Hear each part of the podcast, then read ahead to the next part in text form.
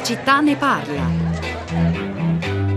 Mariella Lancia e chiamo da Bologna. Mi vorrei, buongiorno, mi vorrei riallacciare all'ultimo intervento di ieri sull'educazione sessuale che certo è, importantissima, urgente, non solo per questioni come l'aborto, la contraccezione, ieri si partiva dalla questione sì. dell'aborto, ma, ma proprio come componente essenziale della crescita, dell'identità, della creatività, della capacità di relazione. Allora, l'Italia è uno dei pochi paesi in Europa dove non c'è l'educazione sessuale come materia curriculare nelle scuole. Ecco, io sono stata nelle scuole per piccoli progetti di educazione sessuale e insomma i ragazzi li ho trovati confusi, mm. disinformati, impauriti, addirittura disgusto in alcuni.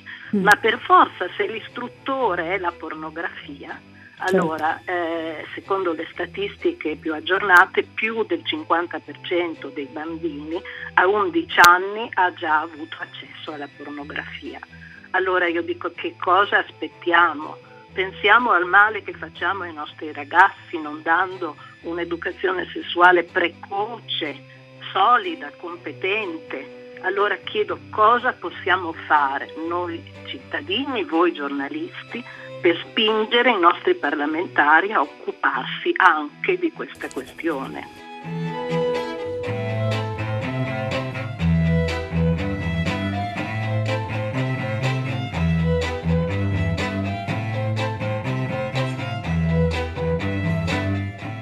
Eccoci, sono le 10, 2 minuti e 36 secondi. Una buona giornata da Pietro del Soldato, benvenuti a tutta la città ne parla. Allora, quel quella parola pronunciata qualche giorno fa da Matteo Salvini, aborto, ha suscitato diverse reazioni durante il filo diretto di prima pagina, sia ieri che oggi, allargando poi la discussione in realtà, come avete appena sentito, al nostro rapporto con la sessualità, soprattutto il rapporto che intrattengono i più giovani, i ragazzi nelle scuole, ma non solo.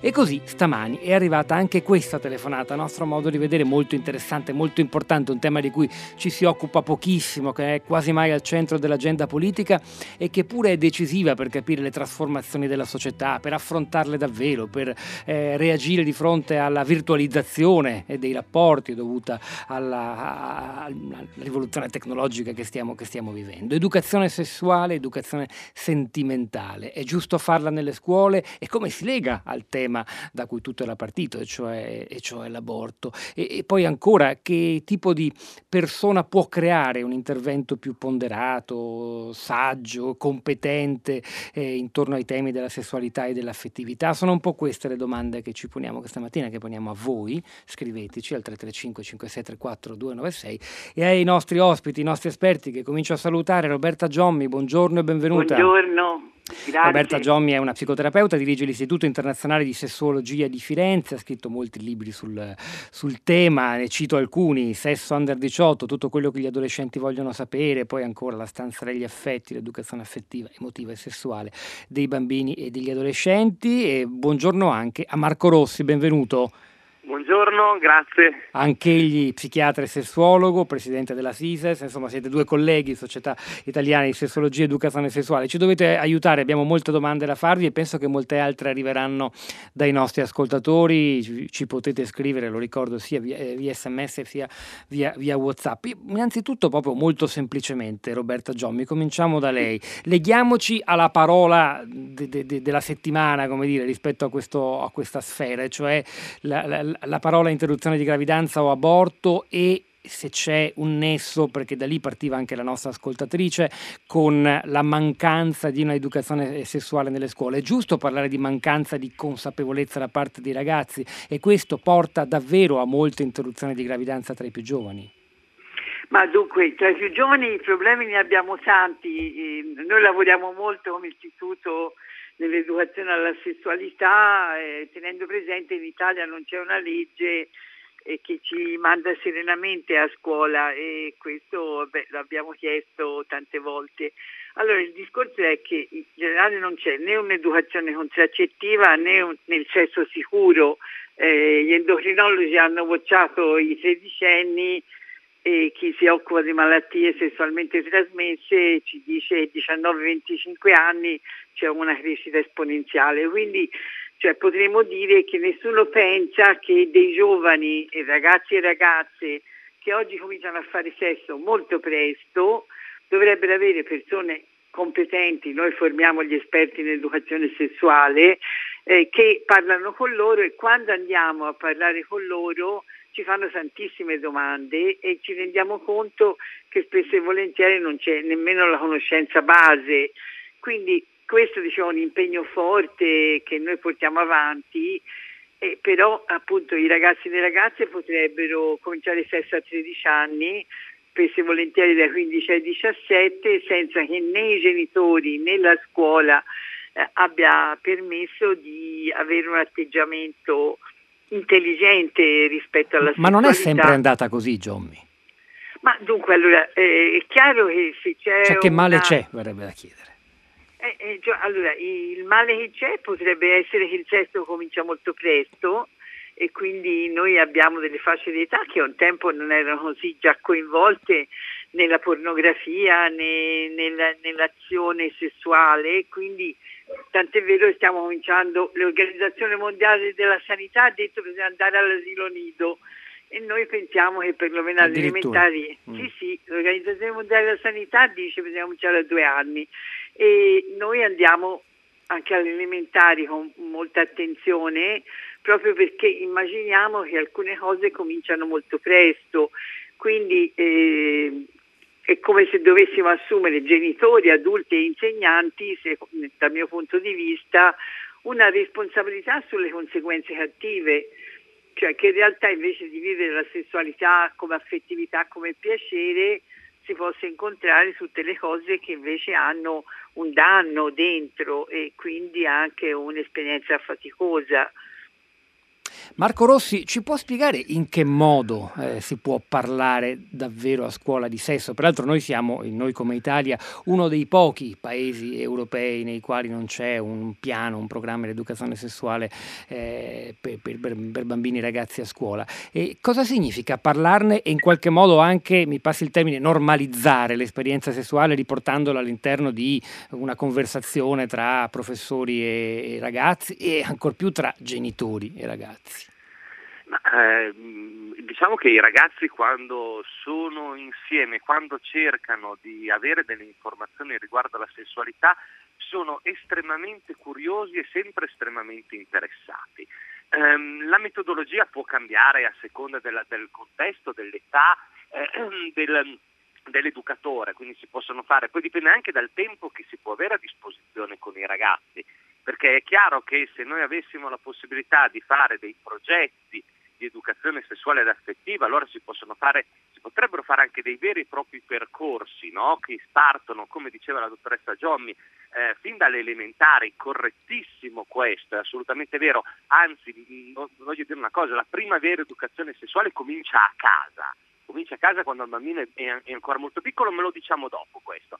Quindi mm, si potrebbero fare sia dei percorsi se si ha del tempo, se non si ha del tempo perlomeno cercare di rispondere in maniera adeguata e corretta alle innumerevoli domande che i ragazzi si fanno e che poi se non trovano un interlocutore a cui fare le domande, purtroppo vanno a chiedere ai propri amici, e ovviamente quindi gli amici immaginiamoci che, che informazioni possono dare, oppure al dottor Google, no? che è l'altro grande problema ehm, attuale per cui eh, i nostri giovani magari le cercano anche le informazioni, ma non hanno una formazione adatta e, e quindi il, do, il, dottor Google dà loro eh, chissà che cosa, chissà qual, quale tipo di informazione. Mi scusi no? una cosa se la interrompo, ma oltre alla ricerca di informazioni, immagino intorno all'anatomia o ai rischi di contrarre malattie, che, che uno mm, quando si parla di educazione sessuale si parla anche di qualcosa in più, non soltanto dei certo. rischi, le malattie sessualmente trasmissibili, il rischio di, di, di, di gravidanze indesiderate, si tratta proprio di capire e di entrare dentro il sesso, dentro il piacere, la capacità capacità di viverlo, che cos'è. Eh, questo mm, diciamo così, rende tutto un po' più complicato o no? molto più complicato perché eh, è, assolutamente vero quello che lei sta dicendo. Infatti quando noi parliamo di educazione sessuale diciamo sempre educazione sessuale ed affettiva, perché bisogna proprio che i ragazzi non imparino solamente eh, l'ABC del come si fa il sesso, ma del perché si fa il sesso e del rispetto dell'altro. Ecco, questo è un punto secondo me centrale. L'educazione Interessa sessuale... davvero il perché? Ma interessa sì perché comunque i, i ragazzi si chiedono, cioè il, il, punto di come relazionarsi con gli altri è importante per i ragazzi. Eh, poi loro si, si, relazionano a seconda di quello che, eh, che, che, gli viene o che vedono fare dai, dagli altri. Ma, ma è, importante, è, importante, che loro ricevano innanzitutto un, il, il come si rispetta l'altro e il perché gli affetti hanno un peso e poi hanno bisogno di un esempio hanno bisogno di un esempio che è l'esempio che dobbiamo dare noi adulti mm. e che purtroppo non siamo dei grandi, eh, eh, dei grandi, educatori da questo punto di vista perché siamo veramente pessimi rispetto agli esempi che noi diamo. Eh. Poi veniamo a questi esempi e ci spiega perché. Siccome so che Roberta Giommi ci deve lasciare, abbiamo acciuffato al volo tra una seduta e l'altra, poi riprendiamo da, da, Marco Rossi, ci sono anche un sacco di messaggi interessanti, Beh, ne leggo un paio. Va. Luca da Piacenza, ho 57 anni, alle superiori l'insegnante di religione si occupava anche di educazione sessuale, potete immaginare quanta morale e sensi di colpa possa averci inculcato o tentato di inculcare. Non ho pregiudizi, ma per tale materia un prete non era proprio la figura adatta. E poi mh, mm, eh, c'è una considerazione di Vanna molto interessante importante, magari la riprendiamo più tardi, l'educazione sessuale unita a quella sentimentale aiuterebbe anche a lottare contro il bullismo, il che mi sembra un tema molto importante, che si intreccia forse con la domanda che le volevo fare, Giommi, che riguarda per l'appunto internet, il web, i social network, ma non so, i, i, poi tutti i sistemi di messaggistica istantanea per il cosiddetto sexting, cioè la diffusione di messaggi, immagini soprattutto di sé. E che, co- come, cioè lei si è fatta un'idea facendo libri sul rapporto tra ragazzi, adolescenti e sesso, in, in che modo la, la, sta riplasmando la sessualità, questo rapporto immediato, eh, spontaneo, eh, già precocissimo, con sessualità molto esplicita. C'è sempre stata la pornografia e i bambini, i ragazzini, i ragazzini insomma la cercavano. Oggi però è un po' diverso il discorso, anzi è molto diverso e quindi...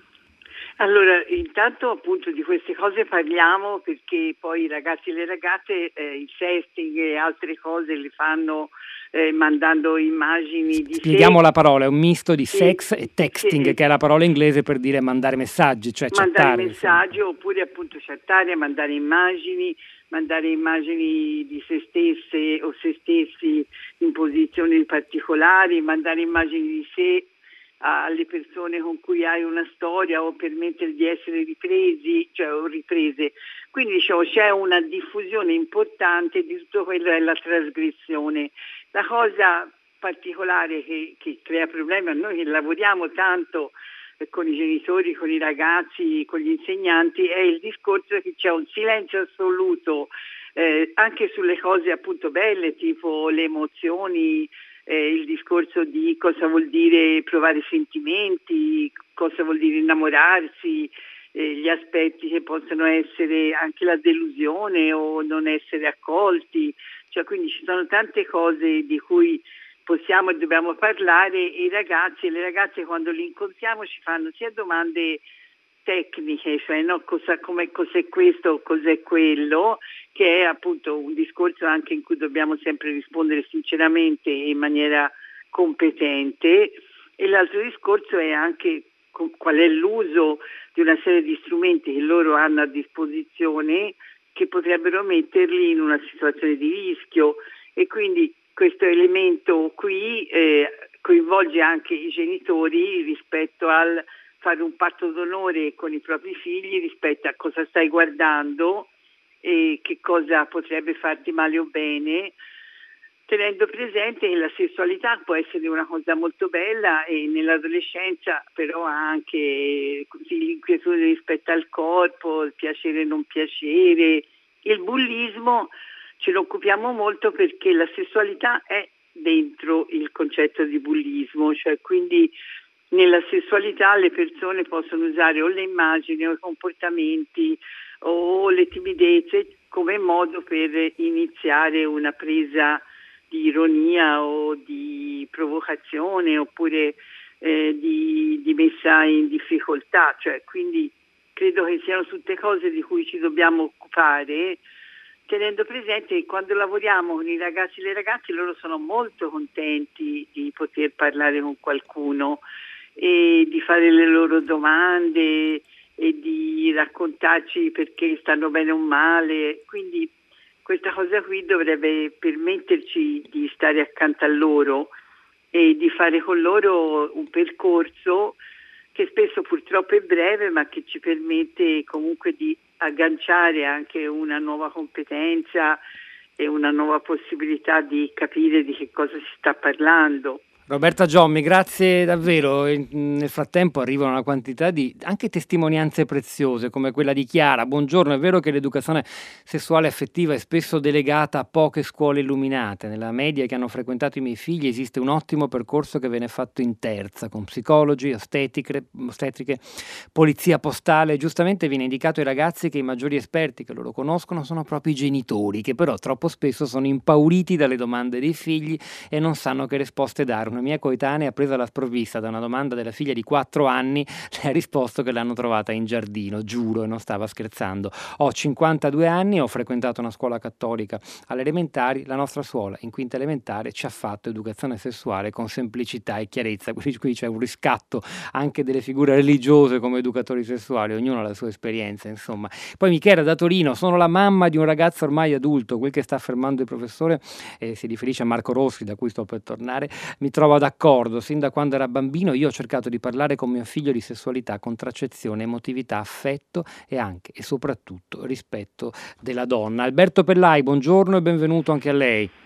Grazie, buongiorno a voi. È un grande esperto, da psicoterapeuta e ricercatore all'Università di Milano di, di, di questi temi, ricordo tro, tutto troppo presto l'educazione sessuale dei nostri figli nell'era, nell'era, di internet, tra poi ritorniamo anche su questo tema, però le, le, Marco Rossi poco fa aveva sollevato la questione genitori. Da qualche parte ho letto prima, preparandomi a questa diretta, che l'atteggiamento tipico, tradizionale di fronte alla sessualità dei genitori è il silenzio, non parlarne. E questo, come dire, eh, uno se lo vive per conto suo, con i propri pari, va incontro al mondo, all'altro sesso o al suo sesso a seconda degli orientamenti, ma i genitori non ci mettono bocca e un po' verrebbe quasi da dire giusto così. Poi però leggevo qualche riflessione, studio nel quale, nel quale viene fuori che invece il silenzio dei genitori può fare un danno anche nella percezione del sesso da parte dei figli, è così. Ma certo perché... Come se fosse una, un tabù, un alone di censura. Ma in generale il silenzio educa tanto quanto il parlato, cioè se tu eh, mi sai dire tante cose eh, di molti differenti argomenti della vita, dimensioni della vita importanti. E su questo invece mi rimandi sempre il silenzio, un silenzio imbarazzato oppure un silenzio impaurito oppure un silenzio arrabbiato. Mm, quanti di noi hanno visto i loro genitori cambiare canale ehm, di fronte alla tv che trasmetteva una scena sessualmente esplicita senza dire niente cambiando espressione del volto. Ecco, sono proprio un po' tutte queste mosse eh, esplicite e implicite allo stesso tempo, esplicite perché cambiano i copioni che i bambini stanno vivendo, implicite perché mentre cambiano i copioni i genitori mostrano attivazioni emotive e non danno parola a niente, quindi lasciano i bambini soli. Quello che un bambino scopre diventando grande è che effettivamente il genitore è molto barricato eh, in un atteggiamento difensivo quando in gioco c'è la sessualità. Non dire queste cose, non ti permettere mai più, sei troppo piccolo per farmi queste domande. Sono tutte affermazioni che bloccano la comunicazione che chiudono proprio un, un, un canale e che soprattutto impediscono al bambino di sentire l'adulto come un riferimento educativo importante, cosa fondamentale in un'area tanto rilevante della, della, sua vita. Vi faccio però una domanda a entrambi, Alberto Pellai e Rossi. Non è in parte inevitabile che la sessualità mantenga una carica di, non voglio dire trasgressività, ma di, di, di mistero, di, diciamo di non normalità e, che, e quindi, e quindi difficilmente possa diventare un argomento di cui si parla a tavola con mamma e papà? Pellai? Non è, non è anche che... quasi, uso una parolone, giusto che sia così, naturale? Ma credo che noi non dobbiamo confondere il concetto di privatezza e intimità, che appartiene proprio alla dimensione della sessualità, con invece il concetto di inibizione, repressione o censura, cioè sono due cose completamente diverse, quindi è vero che la sessualità è qualcosa che spesso viene vissuta nel segreto, dietro una porta, con la persona con cui la vuoi condividere, però se c'è una cosa che un neonato sperimenta fin dal primo momento della sua vita è proprio la dimensione dell'intimità con chi lo ha messo al mondo, è proprio, non è un contatto sessuale, però è un contatto corporeo, viscerale, intimo, profondo, simbiotico. Ed è dentro all'intimità che noi impariamo non i gesti della sessualità, ma le competenze che poi danno significato ai gesti della sessualità. Ed è per questo che nelle relazioni di attaccamento i bambini crescendo devono sentirsi protetti e al sicuro proprio con le figure che, hanno,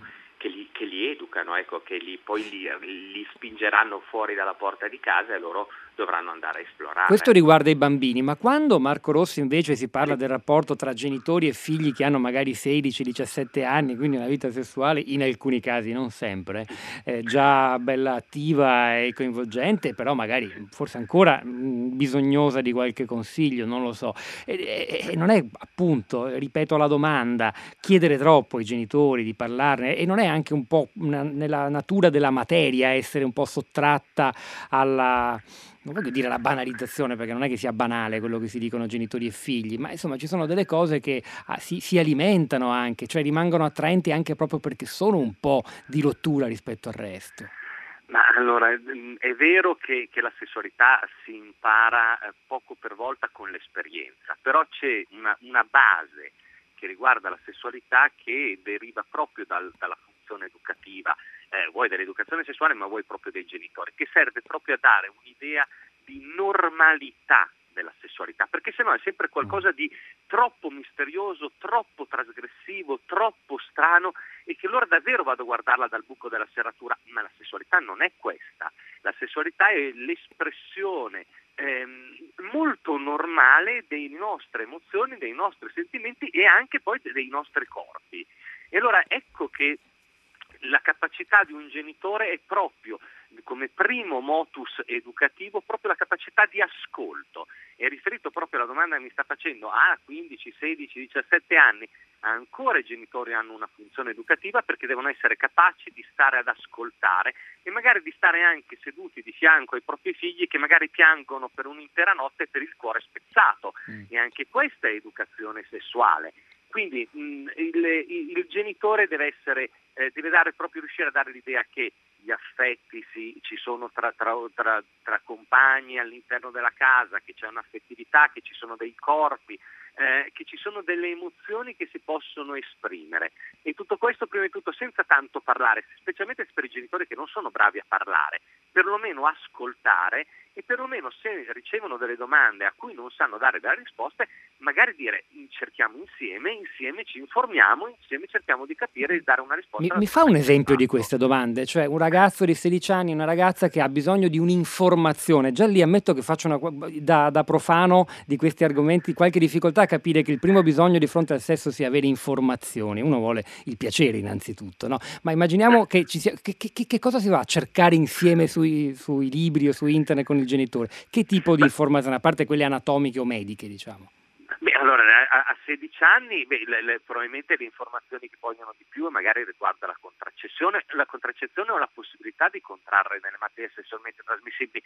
Le faccio un esempio come voleva, eh, ma se ho un rapporto orale rischio di prendere qualche malattia sessualmente trasmissibile. E perché questo è un esempio molto importante? I ragazzi hanno, specialmente alla... Eh, intorno ai 16 anni hanno tantissimi rapporti sessuali, ma non penetrativi come noi siamo comunemente portati a pensare, ma, eh, ma solamente di contatto e, spe- e, specialmente rapporti di tipo orale.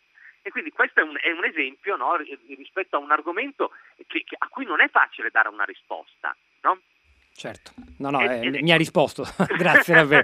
A Emilia che scrive, intanto vi faccio anche interagire con gli ascoltatori al 335 5634 296. L'educazione sessuale è un argomento che occorre assolutamente affidare a persone preparate e informate nelle implicazioni delle parole usate, ma anche molto umili in modo da non invadere e prevaricare un mondo delicato, pieno di interrogativi e di aspettative che è quello dei giovani. I social network trattano questo argomento, dice Emilia, in modo truce, secondo lei, sbrigativo, che lascia i nostri ragazzi sconcertati, senza vie d'uscite, mentre dovrebbero far capire la magia dell'innamoramento e della, della, relazione sessuale, una scoperta che deve verificarsi con emozione, dolcezza e gentilezza. La lezione passata dai film, e quali film però, vabbè, ma e dai social è troppo svilente, scostante solo nei migliori dei casi sfiora la poesia, la magia e la delicatezza nel rapporto uomo-donna, che poi potrebbe essere anche un rapporto uomo-uomo, donna-donna, aggiungerei al messaggio di Emilia. Alberto Pellai, torniamo su internet allora, perché poi abbiamo, l'abbiamo toccato con Giommi, ma in fondo era anche uno degli elementi della discussione stamattina prima pagina, ha chiamato una signora che diceva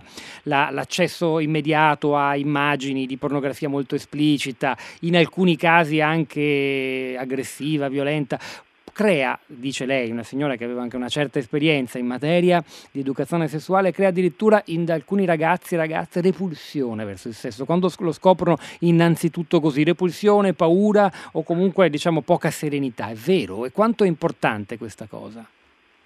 Ma è verissimo perché se a 11-12 anni entri in un territorio che non ti fornisce immagini, situazioni, sollecitazioni adatte al tuo livello di maturità, cioè non sono fasi specifiche, non sono specifiche per il tuo livello di sviluppo, quindi tu vedi delle cose che sono impensabili proprio perché non avevi neanche cominciato a pensarle. Lì ehm, quello che succede a un preadolescente è effettivamente di rimanere davvero disorientato. I maschi solitamente hanno questo misto di eccitazione, curiosità che a volte si trasforma addirittura in dipendenza, cioè vanno alla ricerca di sempre di più guardando le immagini della pornografia che in realtà raccontano poi una sessualità che spesso nella vita reale non c'è, non è così che fanno l'amore i loro genitori o in generale gli adulti, quello è un costrutto fittizio fatto a solo scopo eccitatorio per lo spettatore che si presumeva essere uno spettatore adulto, ma se è un undicenne che non ha mai avuto nessun genere di educazione proprio intorno a questi temi e quella è l'unica educazione che gli arriva, cioè quella della pornografia, ecco che poi quello che ne deriva è appunto per i maschi disorientamento, confusione, eccitazione, spesso per le ragazze invece è proprio un'esperienza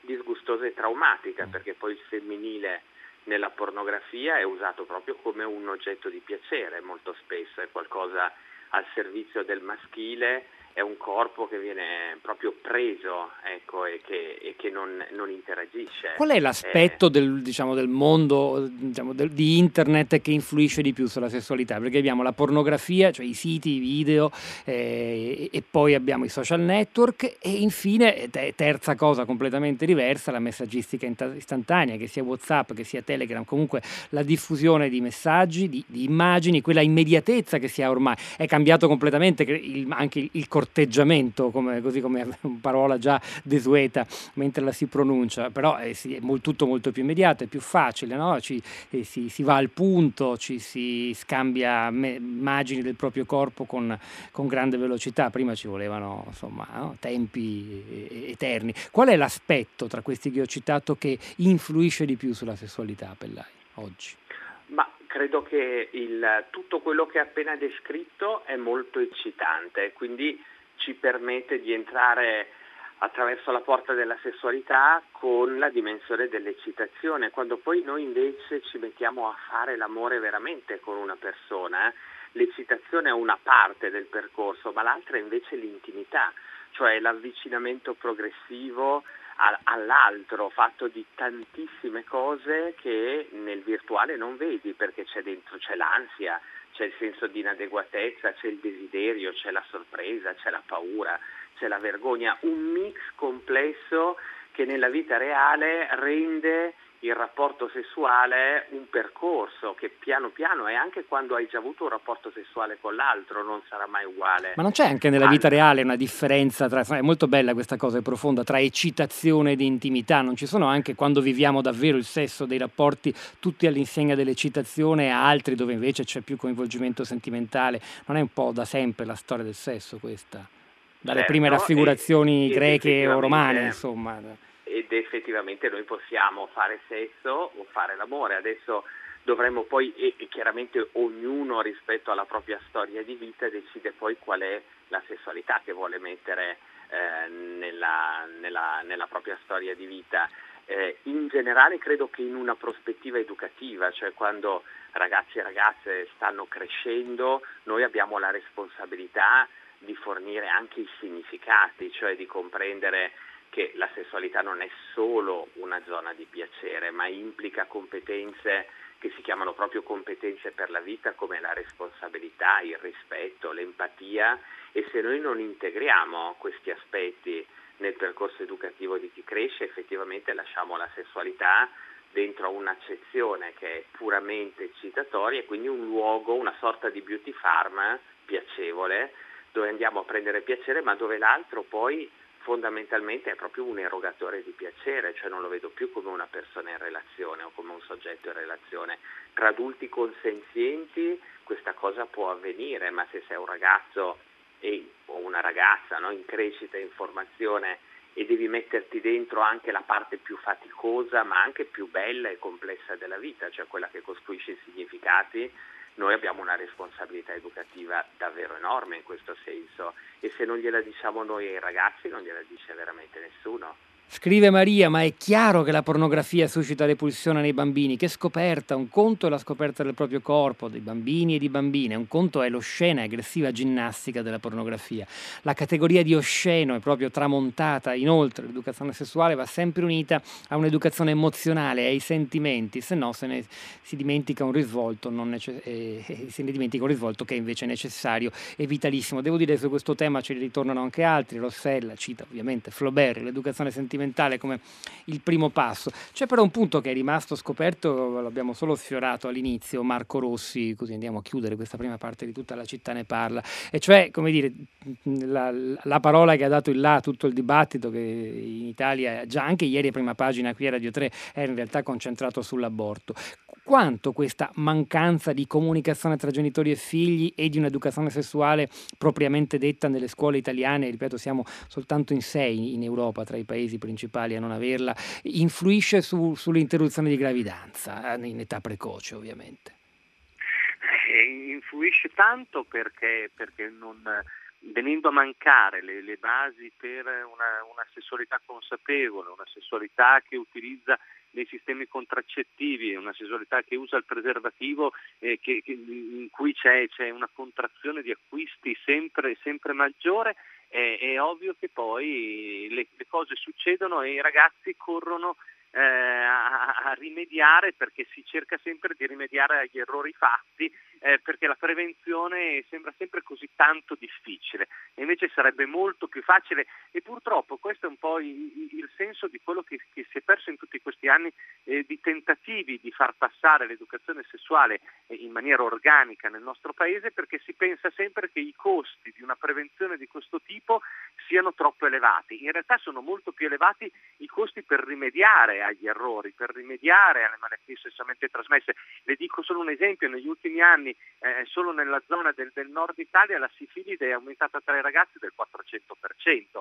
Ora, eh, queste, tutte queste cose hanno dei costi sociali enormi no? e quindi eh, il lavoro è un lavoro che, che andrebbe fatto ma che darebbe degli enormi risultati e, e, poi è chiaro che l'aborto dei giovani, giovanissimi è solamente la punta dell'iceberg, è la punta dell'iceberg di un'ignoranza colpevole, no? questa è, è la realtà attuale. Molto chiaro davvero Marco Rossi su questo, un'ignoranza magari propugnata anche da chi poi fa campagne contro, contro l'aborto, ma insomma questa è un'altra storia. Diceva Pellai, poi ciascuno il sesso lo vede a proprio modo, la propria biografia, e così Claudio scrive una cosa che chissà cosa, eh, che, che reazioni suscita. Con la sessualità, dice Claudio, l'amore c'entra poco o niente o solo per caso e raramente, come se fossero due domini diversi, ciascuno appunto ha la propria vita. Grazie davvero, noi continuiamo, c'è una canzone di Max Gazzè che si intitola il solito sesso, che tratta appunto la sessualità trasgressiva vissuta in modo molto normale. Una telefonata, un tradimento, posso rivederti già stasera. Dall'album del 2008 Tra l'aratro e la radio, dodicesimo classificato nell'edizione di quell'anno del Festival di Sanremo, Max Gazzè, il solito sesso.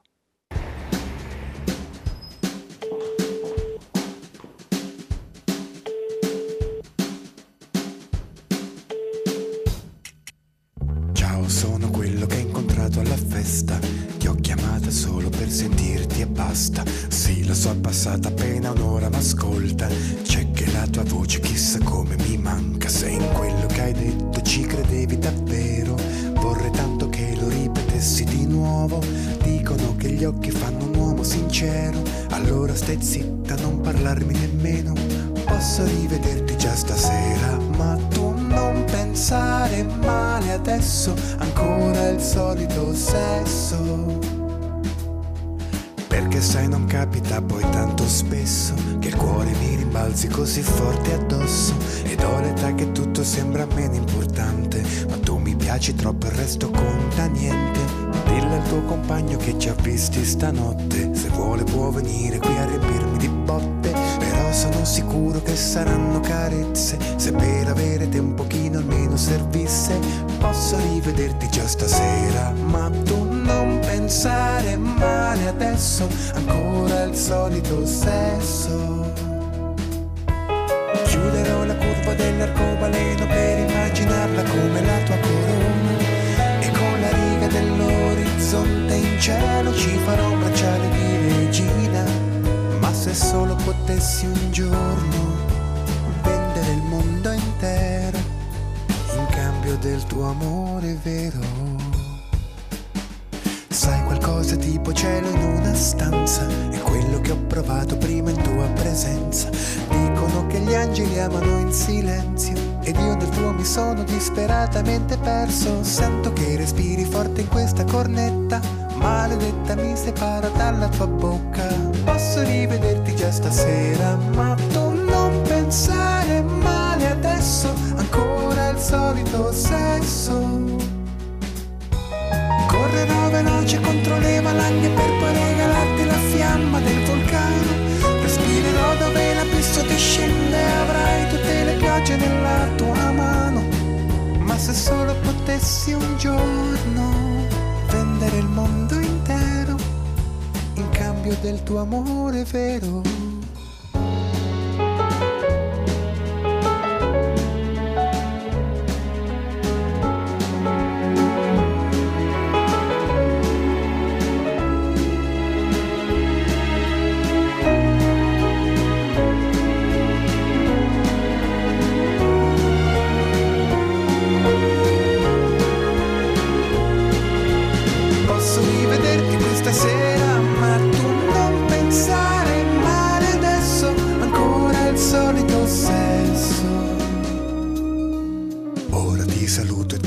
Vado a letto,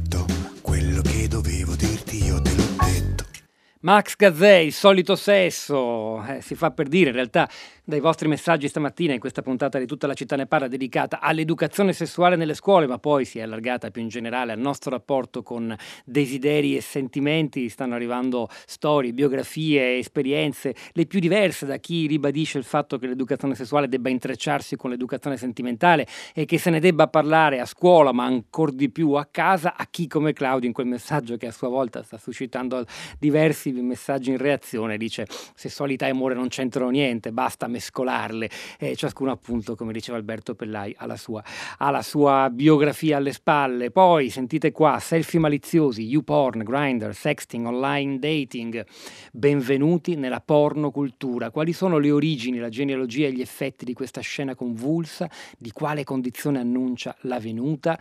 Non è un messaggio di un ascoltatore, è la presentazione di un libro che si intitola Pornocultura, viaggio in fondo alla carne di Claudia Attimonelli e Vinces- Vincenzo Scusca, che è il direttore del Dipartimento di Sociologia eh, all'Università Paul Valéry di Montpellier ed è collegato con noi. Buongiorno e benvenuto.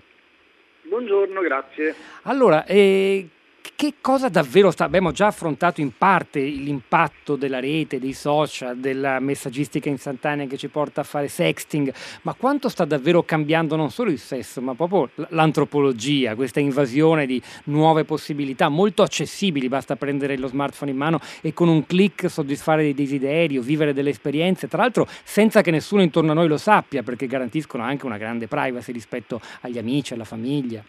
Susca sta cambiando in modo radicale il modo di considerare l'altro in generale. Quindi pornocultura è innanzitutto un modo di vita per il quale l'altro non è più qualcuno distante a noi, ma è sempre più intrecciato alla nostra esistenza. Il, il modo in cui eh, si concatena a noi, il, mi piace la metafora delle catene, perché implica anche una forma di dolore, di fastidio, eh, è segnata dalla prossimità spazio-temporale appunto delle connessioni elettroniche, ma anche dalla natura stessa di questo genere di dispositivi, i quali eh, ci avvicinano in modo eh, viscoso e eh, mettono la nostra vita nelle mani dell'altro. Mm. Ma la nostra vita o soltanto un pezzetto? Perché in fondo è vero anche che con un telefono in mano uno fa delle cose, pubblica delle foto, manda delle... però in realtà si ritiene sempre che il telefono lo spengo e tutto quello finisce. La, vita vera, la vita reale no. è un'altra. No? No, in realtà, in realtà, è proprio quello che penso di fare da vent'anni e dire che questa è sempre di più la vita reale, questa è sempre di più la nostra vita, perché il modello esistenziale di cui facciamo l'esperienza non finisce affatto quando spegniamo i telefonini, perché si tratta di una sorta di palestra permanente con la quale ci abituiamo a stare al mondo e a stare con l'altro. Tanto è vero che il telefonino si spegne sempre meno, anzi eh, ormai spesso neanche, ciò avviene neanche la notte. Quindi il modo in cui ci alleniamo davvero a stare con l'altro poi diventa un modello di vita e in effetti possiamo avere l'impressione di non condividere tutto e riusciamo ancora a salvaguardare qualche briciolo di intimità, tuttavia si tratta sempre più di eccezioni. Senta, ma non c'è anche il rischio di demonizzare quello che internet, il web, i social, i siti già citati e le app ci consentono? Per esempio, eh, appunto, la velocità di accesso al corteggiamento, al rapporto con un'altra persona, eh, magari favoriscono chi ha o dei problemi di imbarazzo o timidezza, oppure vive in un contesto eh, di poca libertà di movimento o d'azione. Ci sono paesi del mondo dove so, i social network hanno consentito di sposarsi basandosi sul sentimento e evitando la trappola del matrimonio combinato. L'India è piena di storie di questo tipo. Non c'è dunque anche tutto un versante positivo di accesso alla sessualità e ai sentimenti che ci è resa possibile dal web e dai social, che rischiamo Senza di dimenticare. Di Senza ombra di dubbio, infatti con, con Acchimonelli, la coautrice di Pornocultura, abbiamo appena congedato per Mimesis un libro su Black Mirror e l'idea è proprio quella di smetterla sia nell'elogiare sia nel criticare questi dispositivi, eh, i quali invece ci servono a suggerirci il modo in cui stiamo cambiando, la metamorfosi che stiamo vivendo sulla nostra pelle. Oggi non ha più alcun senso rimpiangere l'individuo che sta morendo o che non esiste più. È anche naif, eh, se non ingenuo, quello di celebrare ciò che siamo, dobbiamo capire quello che stiamo diventando. E senza ombra di dubbio ci sono aspetti molto interessanti in questa metamorfosi culturale. Uno, probabilmente il più interessante, è proprio la fine dell'individuo. Siamo stati abituati per tanti secoli, almeno per tre secoli, a concepire l'esistenza secondo la eh, gabbia dell'individuo, no? il cogito ergo sum. Eh, persino l'uomo rinascimentale, quello dipinto da Leonardo, che stava al centro del mondo, che agiva sul mondo, che era la misura di tutte le cose. Ecco, questo antropocentrismo è finito. Entriamo in un'epoca in cui l'altro conta sempre di più. Anzi, non siamo più noi ad agire, ma siamo noi ad essere agiti. E ci sono senza ombra di dubbio degli aspetti interessanti in questa maniera di essere che partono appunto dalla centralità del noi, eh, dalla prevalenza dell'altro, e quando dico l'altro non è solo l'altro sociale, ma è anche gli oggetti, la natura, la tecnica. E inoltre, senza ombra di dubbio, dobbiamo prendere atto di una proliferazione delle emozioni. L'emozione, così come l'empatia, la cultura moderna l'ha eh, snobbata, se non contrastata per tanti secoli. No, il buon individuo moderno, il buon borghese, doveva stare attento e lontano dalle emozioni viviamo in un'epoca invece in cui al posto del... Vincenzo Susca è stato davvero lampante, chiaro e cristallino. Grazie davvero. GR3 Onda Verde, tra pochissimo. Tutta la città ne parla. Com'è adesso? È ancora gonfio e... è carico. Come hai fatto ad avere il Viagra? Non sono affari tuoi. Non l'avrei mica rubato a tuo padre. No, non l'ho fatto. Perché l'hai preso? Non lo so. Ho sentito che è pazzesco, dovresti provarlo invece di fare lo stronzo. Lui ha dei problemini. Tu che ne sai, Wiley? Idiota, le ragazze parlano e Amy dice che non vieni. Troppa pressione. E cioè? Tutti sanno che è un cazzo enorme. E volevi renderlo più grande? No, volevo solo che diventasse duro. E perché non ti ci diventa? Non lo so. Quando faccio sesso ho molti pensieri. Come forse non so farlo, lo faccio male. Forse lei se n'è accorta. Se entrasse mio padre, se arrivasse proprio mentre io sto venendo, non potessi fermarmi e lui vedesse la mia faccia. E se... Ok, uh, sì, abbiamo capito. Ok. Allora, secondo me soffri di ansia da prestazione. Ecco tutto. Forse le opinioni sulle dimensioni del tuo pene non ti aiutano. Ed è curioso che hai citato tuo padre. Ti pesa essere il figlio del preside? Beh, fa schifo, è ovvio. Continua. Tutti non fanno che guardarmi, mi fissano. Ecco Adam Groff, il figlio del preside, quello col cazzo enorme. Io ho dei sentimenti. Credo che vorrei essere uno qualunque, con un cazzo qualunque e un padre qualunque.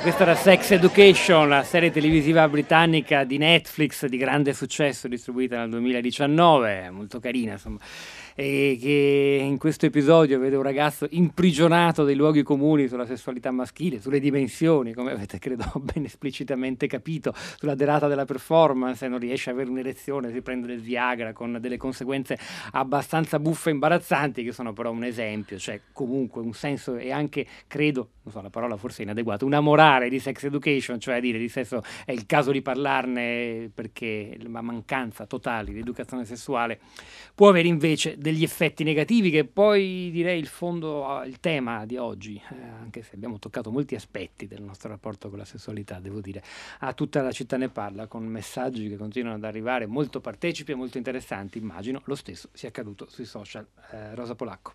Ciao Pietro, buongiorno. Sì, è così, ma c'è anche un dato interessante nei commenti di questa mattina sul nostro profilo Facebook di, della città di Reggio Sono quasi tutte donne quelle che commentano. La prima è Maggie che parte proprio dalla clip che abbiamo ascoltato e dice consiglio di guardare la serie Netflix che si chiama proprio Sex Education. È molto esplicito, rivela tutta la fragilità e l'insicurezza degli adolescenti. Penso sia adatta per ragazzini dai 14 anni in su da guardare insieme o magari separati e poi parlarne insieme.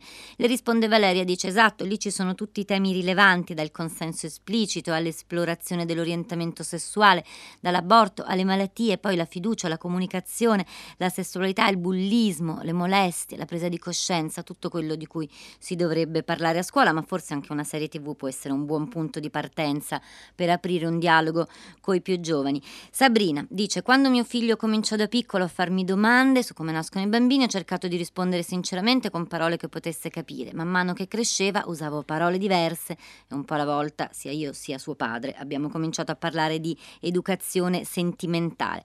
Mm, ancora Laura dice si vede molta pornografia ma ben poca sessualità nei giovani, lo schermo protegge dal vero incontro che è quello col corpo dell'altro, l'odore e la passione dell'altro è bandita, dato che il corpo dell'altro è l'alterità assoluta, quello che sta fuori dal clan, oltre il muro mentale a cui abbiamo ormai relegato ogni differenza.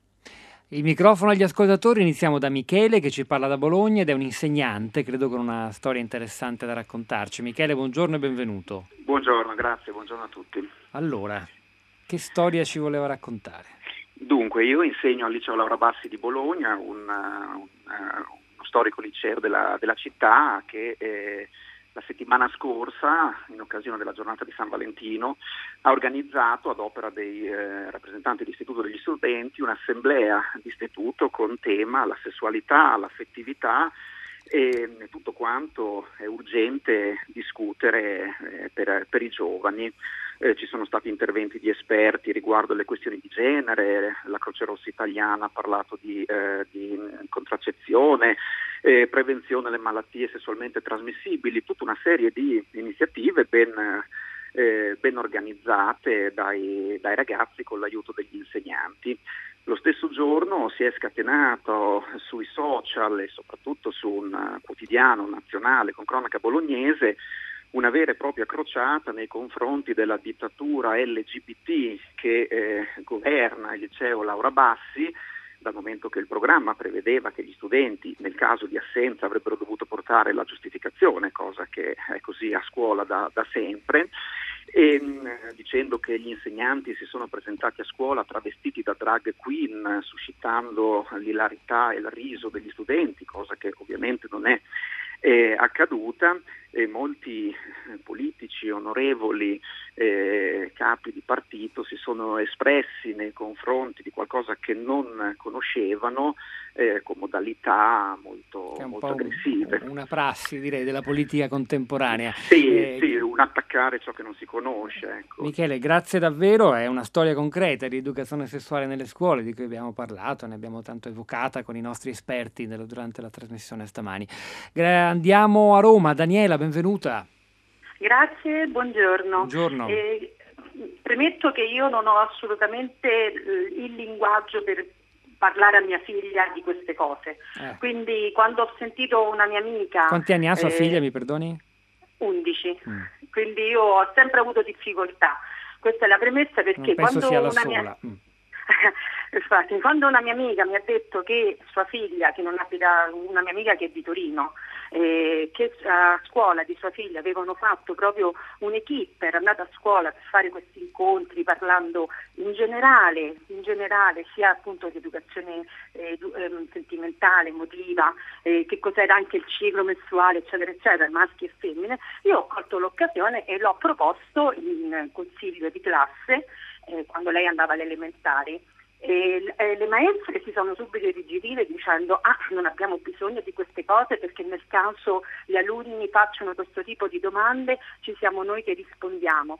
Anche ho, ho ribattuto dicendo quindi avete un programma preciso? No, mm. quando capita, se fanno le domande bene, altrimenti no. Ho detto ma non si può provvedere a fare, visto che ci sono tante associazioni, la Croce Rossa, che fanno questi incontri, di invitarli, di fare questi, questi corsi ai ragazzi? solamente se tutti i genitori sono d'accordo. Perché ho chiesto ai genitori se erano d'accordo, poi ovviamente mi hanno detto io le spiego io a mio figlio queste cose, non c'è bisogno che vengano Esempio paradigmatico, grazie Daniela da Roma. Andiamo in provincia di Treviso, Ivano, buongiorno. Buongiorno, grazie a voi, grazie a tutti. La mia è una semplice considerazione, il fatto che le, le, le attività sessuali, il sesso, riguarda molteplici aspetti che non sempre sono fer- ferreamente legati fra di loro e alle volte sono addirittura stigmatizzati se da soli, del tipo il gioco, il semplice piacere, cioè il farlo semplicemente perché provoca piacere e si stende sempre a voler eh, indirizzare che il sesso è qualcosa che ha a che vedere con l'amore, col sentimento, il che è vero, ovviamente ci mancherebbe altro, ma non è solo questo. E purtroppo la nostra società, la nostra maniera di comunicare mette in evidenza tutti questi aspetti, anche quelli negativi, anche quelli legati alla, alla violenza per esempio, e stigmatizzarli ed evitarli o etichettarli in maniera anche involontaria come non appropriati non permette di affrontarli e forse può creare un problema. È molto ecco, interessante, Gra- grazie davvero Ivano. Rosa Polacco. Allora, da Twitter ehm, Sergio dice: Sono incivili reparti senza medici non obiettori, sono incivili consultori pochi, senza attrezzature, spesso tenuti su solo dallo straordinario lavoro degli operatori. È incivile la mancanza di una vera educazione sessuale nelle scuole.